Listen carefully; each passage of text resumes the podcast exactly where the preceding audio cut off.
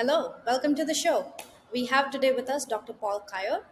Dr. Paul is a human movement scientist and researcher. He is recognized for his expertise and impactful contributions to the fields of sports medicine, quality of care to patients returning back to work, and musculoskeletal health. He has an extensive publication record and a long standing affiliation with the Amsterdam University Medical Center. He continues to advance our understanding of human movement and its implications for health and rehabilitation. I am your host Aditi, and in, even though you cannot see or hear her, we are joined by our producer Anjali Joshi. Paul, welcome to the show. Thank you for coming here and giving us your time. Thank you, Aditi. It's an honor for me to be interviewed by you. I'm glad you think so, and I hope you feel the same way by the end of this show. Well, we'll see. We'll see. Yeah. So, Dr. Kuijer or Paul, um, we do research into every sort of new guest that we are speaking to, right? And uh, you have a very interesting personal and professional journey. Can you tell us how you transitioned into sports medicine and ergonomics from being a human movement scientist? And borrowing your language from the last conversation that we have, what makes you tick? Thank you very much, Aditi. Well, what makes me tick? That's quite a fundamental question. So I'll start with the first one. Well, I was always curious in uh, people moving, in uh, sports, daily life. And uh, uh, the son of my neighbor, he studied the human movement sciences in uh, Amsterdam, in the Netherlands. I had, I had never heard of that academic study. So um, I went to visit it and I was grasped by the, uh, by the topics they addressed. You know, it's not about only about uh, anatomy, physiology, biomechanics, but also how we uh, cognitively learn movements and perform movements. So that's why I choose human movement science. And while doing that, I had a major in health sciences. And a professor uh, did uh, reported about a very nice study about waste collectors, and I was totally intrigued by that. Well, when can you say work is too hard for people, or uh, uh, when is it very dangerous for you? During my study, I was also working for uh, to earn a part of my living, and of course, I only did jobs uh, that involved my hands and feet. And I was always quite surprised that you entered at what kind of work uh, whomsoever, and people thought, well, you can directly perform that kind of work. And I always looked at other workers how they did things more smartly than I did. So that's got my interest in the uh, human movement sciences related to work and uh, prevention of uh, work-related musculoskeletal complaints. And I also heard a talk about a sports medicine specialist, Yeah. and he uh, had performed a study among professional football players, and he categorized uh, all the injuries, and he reported the return to uh, play. And there was a large variability among those uh, professional uh, football players, despite the same uh, injury. You know, there could be weeks or months between football players with the same injury before they return to play. So that was another topic that I thought, well, very interesting. You know, they probably receive the same care, but for return to play, the outcome is very different. So those, tho- these two topics, prevention, how can you perform uh, manually work in a more smarter way, and what can we do for people who are injured? And in my case, I was more interested in work. Uh, so what can we do to support return to work among people with uh, musculoskeletal uh, injuries or disorders? Is that an answer to your question? Yeah, it does. And also, I'm uh, observing uh, that when it comes to elite athletes, a lot of care is given on how they can perform at their best when they have to return to play. But in workers, it's okay, your fracture is healed, you may go back. Uh, Yes. there is not a lot of focus on how can you perform a certain movement optimally and so i think that's where your specialization lies is how can we look at that and how can we solve that for daily workers am i getting that right Yes, so uh, I think as a doctor or as another uh, kind of health professional, we should be more interested if it's regarding return to work. What is your work exactly? What kind of task or activities uh, do you do? And do you see uh, hindrances for some tasks? Then we should focus on these tasks and uh, find out how we, how we can support you to return to these more demanding activities. And of course, for uh, an elite athlete, it's very clear for the uh, treating physicians or other health professionals what the job is about. And I think for workers, we do yeah we do not know. Even if they got the same profession, it can be performed in very uh, different ways. Right. So yeah, Okay. So you had a very interesting analogy uh, when you were talking about the same thing last time. Uh, I think our listeners will really enjoy that same analogy. Do you want to walk us through it? yeah. One, two, three. Uh, we like to do the from Ferrari to Fiat principle. You, lo- you know Ferrari, the Formula One cars. They put a lot of research in it, how the cars can uh, perform better, and hopefully also, well, in my normal car, let's say it's a Fiat. I hope these uh, developments also enter my Fiat, so I have a better driving car, drive more safely and more comfortably. So that's what we try to call it, from Ferrari to Fiat. And we at the Amsterdam UMC are one of the 11 uh, IOC Centra, uh, accredited by the International Olympic Committee on uh, sport science. So I got a lot of people here who do research and also clinical care for elite athletes. And of course, it's, you know, there are only a few elite athletes, but of course, the knowledge we gain to uh, return those elite athletes uh, return to sport or to prevent uh, injuries. We like to uh, use the same methodology or same principles for uh, the ordinary workers, you know, a construction worker, for instance. Yeah. Yeah. The Ferrari to Fiat, or from Ferrari Ferrari to Fiat. Fiat. How would you say? From Ferrari to Fiat? From Ferrari to Fiat. Yeah, Yeah, okay. Yeah, that's the you analogy we use. Yeah. And we also I use it in teaching for our medical students, you know. Uh, I'm coordinator of a course on elite sports and the, the role of the physicians. And of course, they are interested in elite athletes and less interested in the ordinary guy or yeah. girl. But uh, then we can tell, well, those same principles are very useful for the ordinary workers, if I may say so. Yeah. Yeah. Absolutely. And just to sort of put a global lens onto this as well, uh, in India, we have a big community or a big population of migrant workers. They travel to one, from one state to another, and basically their job is to lift heavy objects and do a lot of construction work in order to build buildings.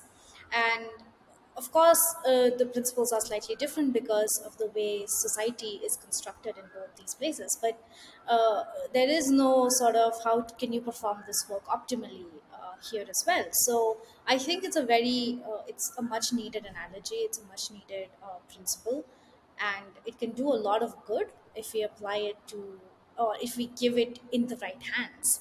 Um, what are some effective strategies that medical specialists can implement in order to bridge the gap between the hospital and the workforce and enhance work participation among patients with musculoskeletal disorders? Yes. Uh, Well, of course, I only I can't give you the final answer, Yeah. but uh, I can give you my view. Of course, it begins with thinking: Has the disease or the treatment uh, is the clinical outcome is not always a good proxy for return to work. So it starts with well, the care we give might be good from a clinical perspective. Eh?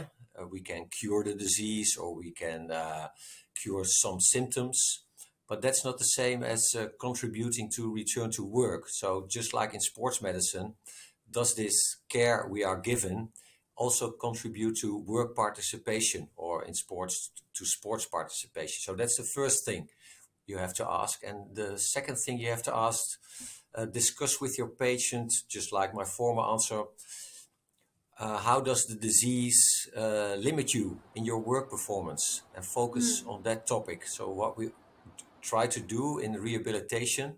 It's from uh, pediatrics because kids all kinds of different uh, activities they like to perform. So discuss with your patients what is the goal you like to achieve. And you formulate it in an activity form. Well i have to walk up and down stairs and I like to do uh, at least uh, 90 steps, and now I can do only do 60.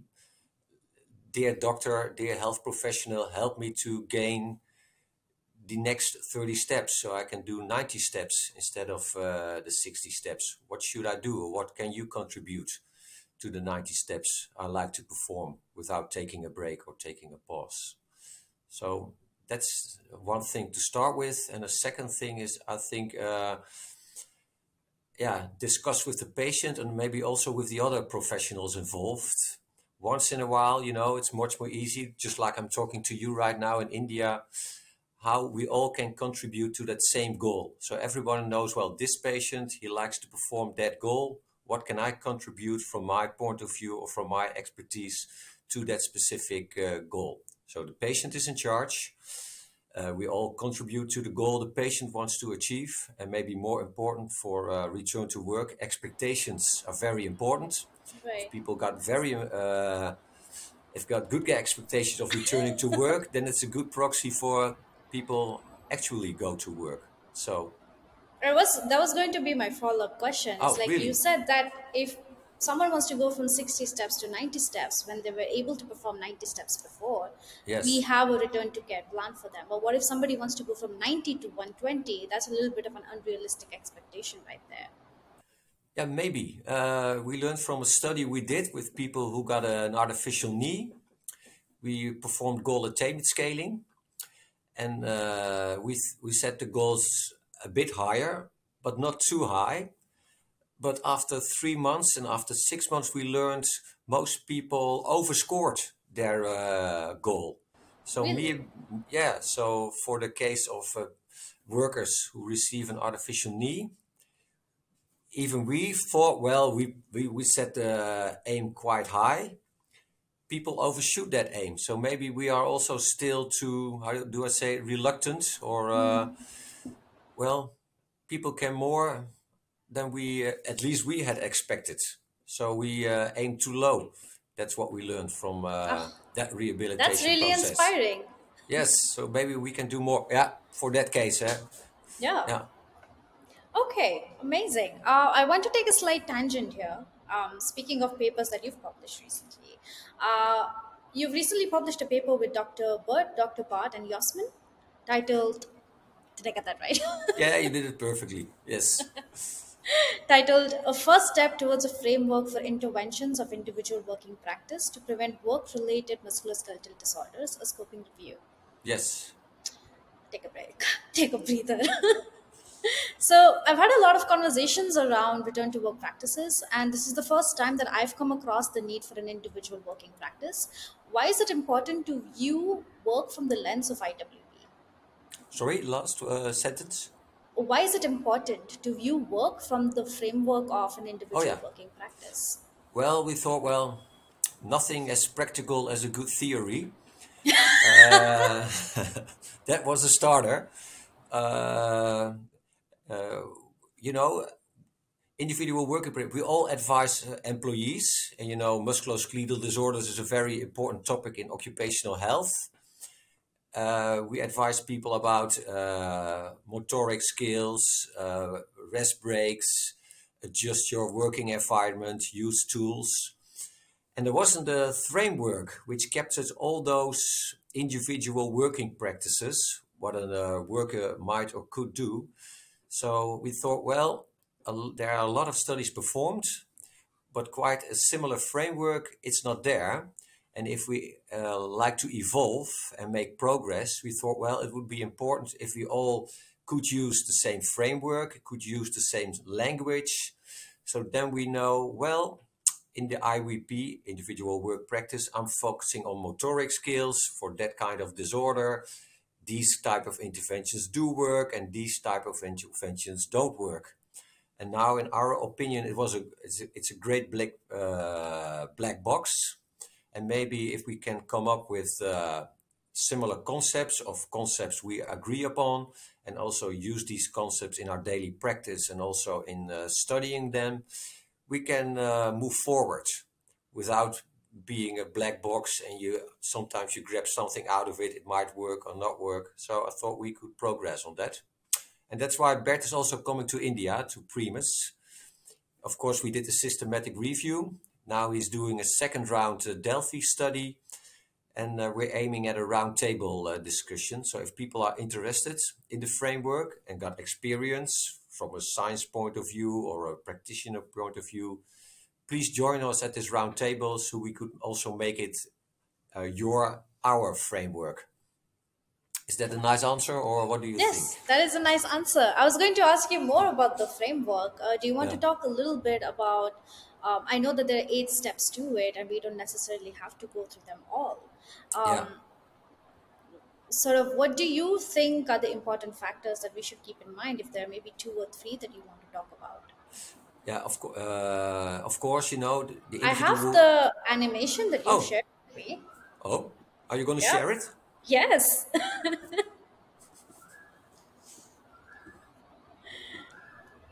there we go. Can we see it? Yes, it will. It comes, I think. Yep. There we go. Whoa, great. Well, based on the literature, we uh, we with uh, we were looking for studies who try to reduce the physical workload. So it's only from a physical workload reduction uh, perspective to prevent work-related uh, musculoskeletal disorders. And uh, we organized the interventions in these eight categories. So the intervention was professional uh, manners, you know. If you have to lift a very large, heavy object, maybe ask a coworker to help you out. Uh, professional skills, well, if you're a professional, how can you cut or do other kinds of stuff? Uh, do you do it in the really uh, most professional and most uh, smart way? Of course, variation. Eh? uh, when this interview is finished, I'm going to have a walk and get a cup, cup of coffee here to uh, change between sitting and uh, walking. Of course, the use of aids, exercising, eh, being more healthy, workplace adjustments, motoric skills. Why do I do everything with my right hand? Can I also do something with my left hand? And of course, task content and task organization. What are your working hours? So we think of, we hope, of we try to assess are the, the main intervention categories. And next on, we like to see how can we implement these uh, interventions and moreover, are these interventions belonging to these eight categories, are they effective in reducing physical risk factors and thereby uh, reducing the risk of work-related MSDs? So, but this is hopefully a framework we all can relate to. Yeah. But uh, again, second round Delphi study is coming up, and we're looking forward to have the roundtable uh, at PREMUS. Same here. I'm looking forward to what the results show. Yeah, And I'll be at the roundtable. ah, great, great. You shared the picture. A Yeah. friend of mine made it. He's uh, he uh, Graphic how do you say? designer. Uh, he's a yeah, he's a comic. He, ma- he makes comics. Yes. So Yes. Yeah, I have another one of your comics here. Uh, Return to Work, the BAAS comic. Back at Work After Surgery comic. yes. Oh, Yes. That was a really good one too. okay. Are you going to share it or not? Do you want to talk about it? Uh, whatever you like. you, you're in the lead, uh, Aditi. We can also we pause go. it. Follow your scheme.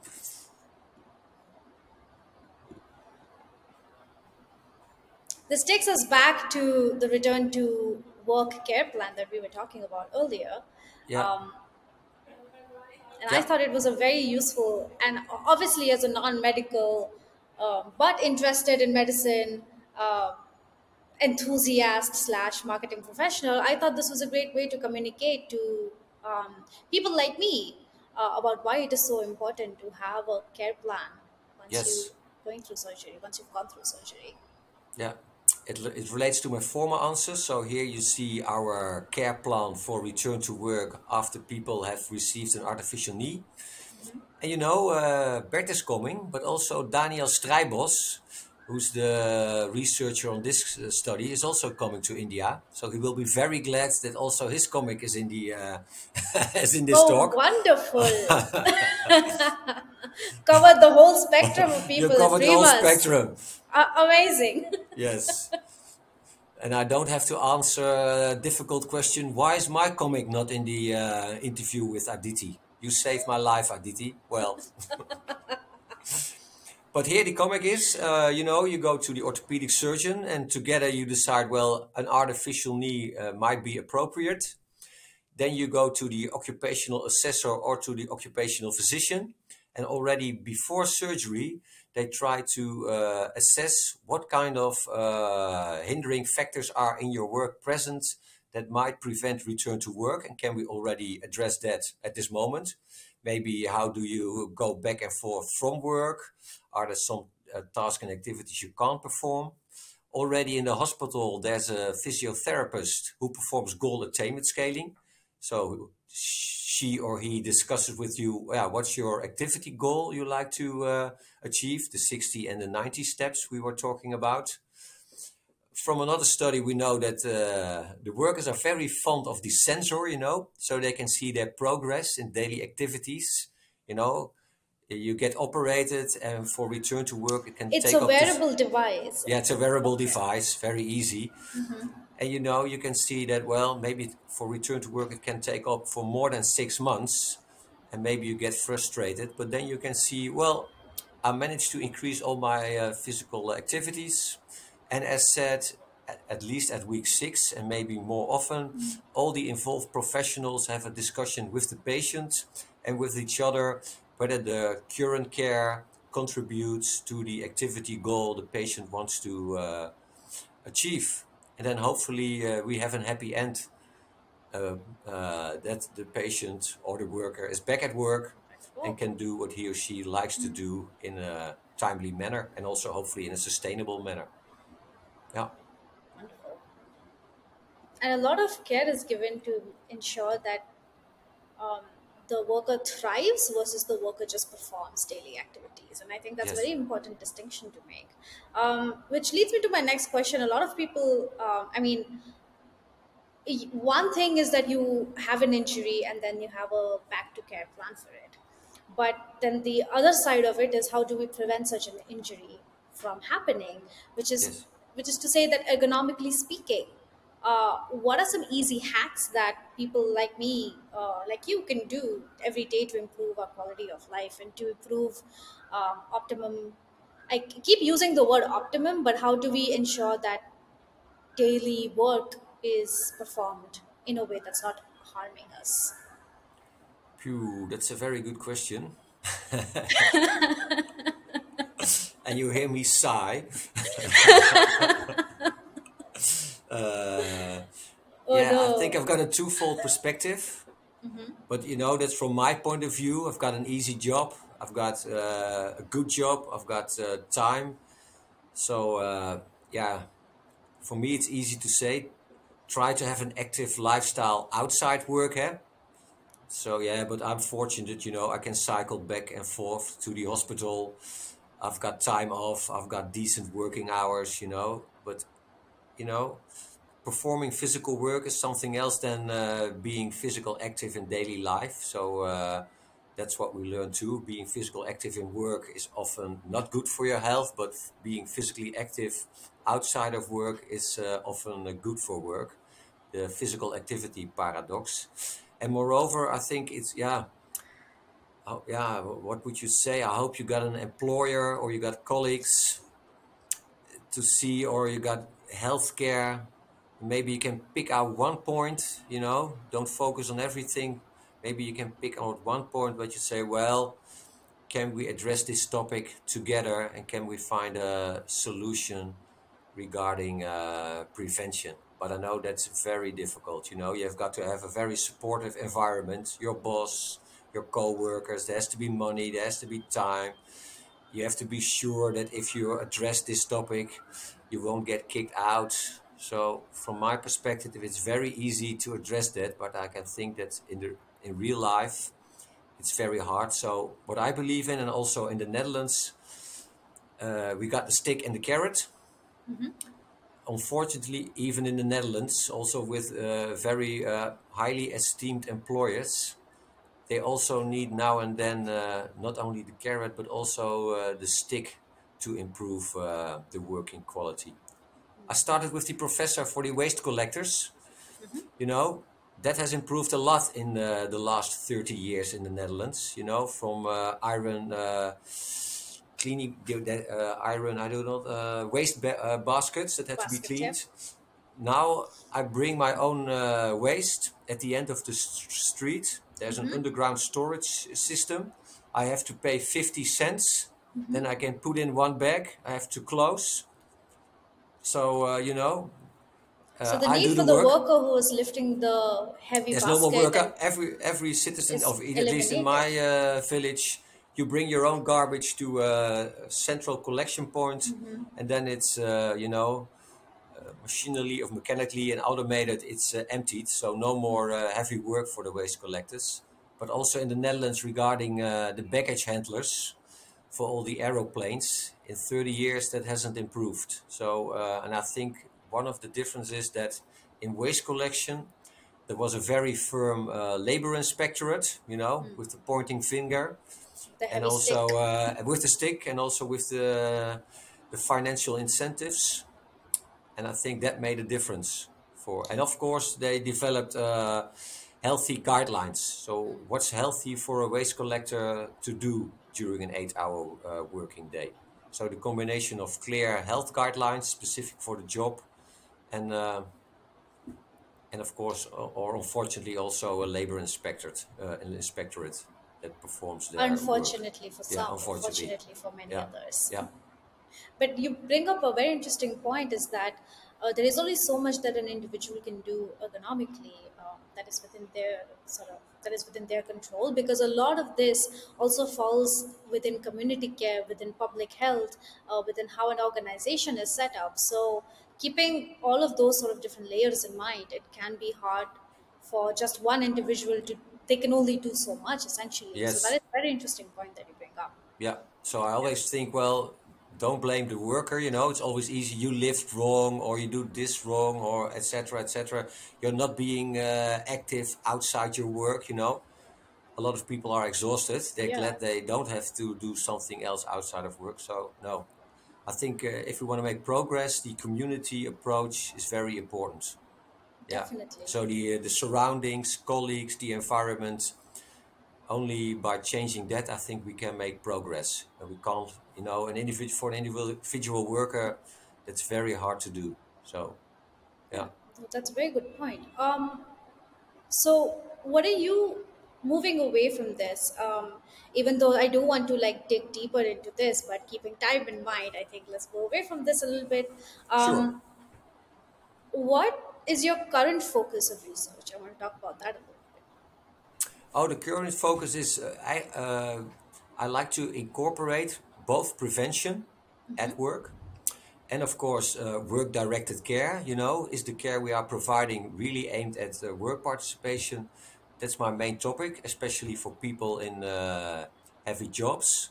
So just like the comic, I hope we can make a multidisciplinary guideline supported by all the health professionals involved that also involve what can we do about prevention at work how can work or the community contribute to uh, work participation prevention and return to work.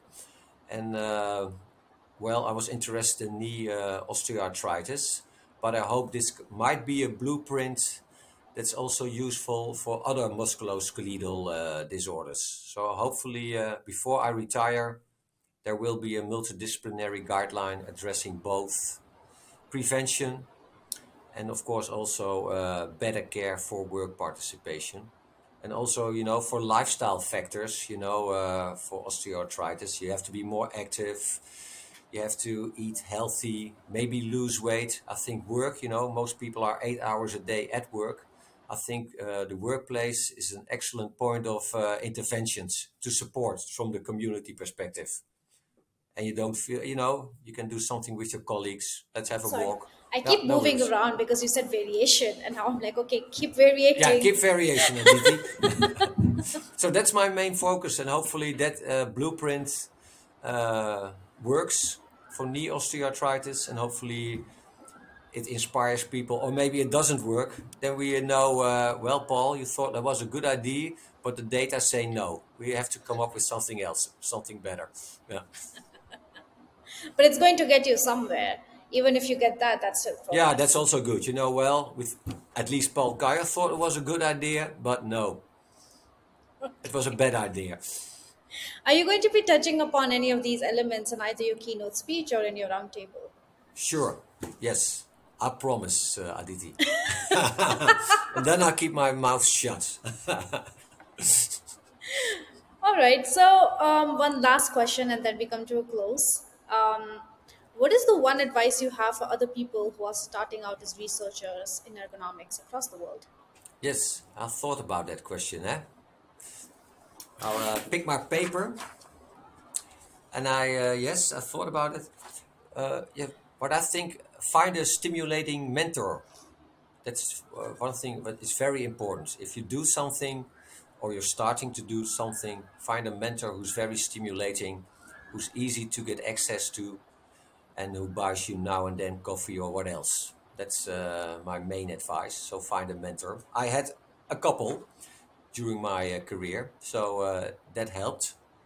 And of course, uh, referring to your first word, what makes your heart tick? Find a topic that makes your heart tick a little bit faster. What a beautiful answer. I'm sure listeners are going to get a lot I it. prepared the answer, huh, Aditi? You know. I, I've said it before. Um, I'm not sure if I want all of our listeners listening into this, but I think so far, amongst the people that I've talked to, you're the most poetic uh, keynote speaker that we've got. What kind of sense do you mean by oh with the words like the yeah. your heart tick? Yes, Then but I from think well, Ferrari yeah, to Fiat. Yeah. yeah, I think If you want a bit of poetry, uh, Yeah. come to Paul's keynote. Yeah, I like uh, you know, of course, English is not my uh, language, but I think words do matter. Absolutely. I got a small anecdote. People who return to work sooner after an artificial knee, we asked them, what helped you most to return to work sooner than another people? And people who said, uh, my orthopedic surgeon, he was very positive about returning to work. So they even rated the words of the orthopedic surgeon higher than that they said, well, my orthopedic surgeon did a good job. So even so in a lot of jobs, and even for orthopedic surgeons, I always tell them your words are even more important than uh, what your hands uh, do. So be aware of that. Yeah. And make use of it. Yeah. Yeah. I think that's very yeah. I'm I'm moved, uh, and I think our listeners are going to get a lot out of this. I know that for me, every time I go to an appointment, uh, how the doctor um, sort of presents himself and the way he talks to me, uh, I already if if the doctor is friendly and you know he's very positive, I already feel fifty percent better when I'm out of Yeah. that office. So I think that makes a huge impact. Yeah. And I've uh, we come to a close. Uh, thank you so much, Paul, for joining us today. yes. Uh, and I look forward to seeing you in Bangalore in September. Yeah. Same to you, Aditi. Thank you very much Thank for you. having me. Bye bye. Bye.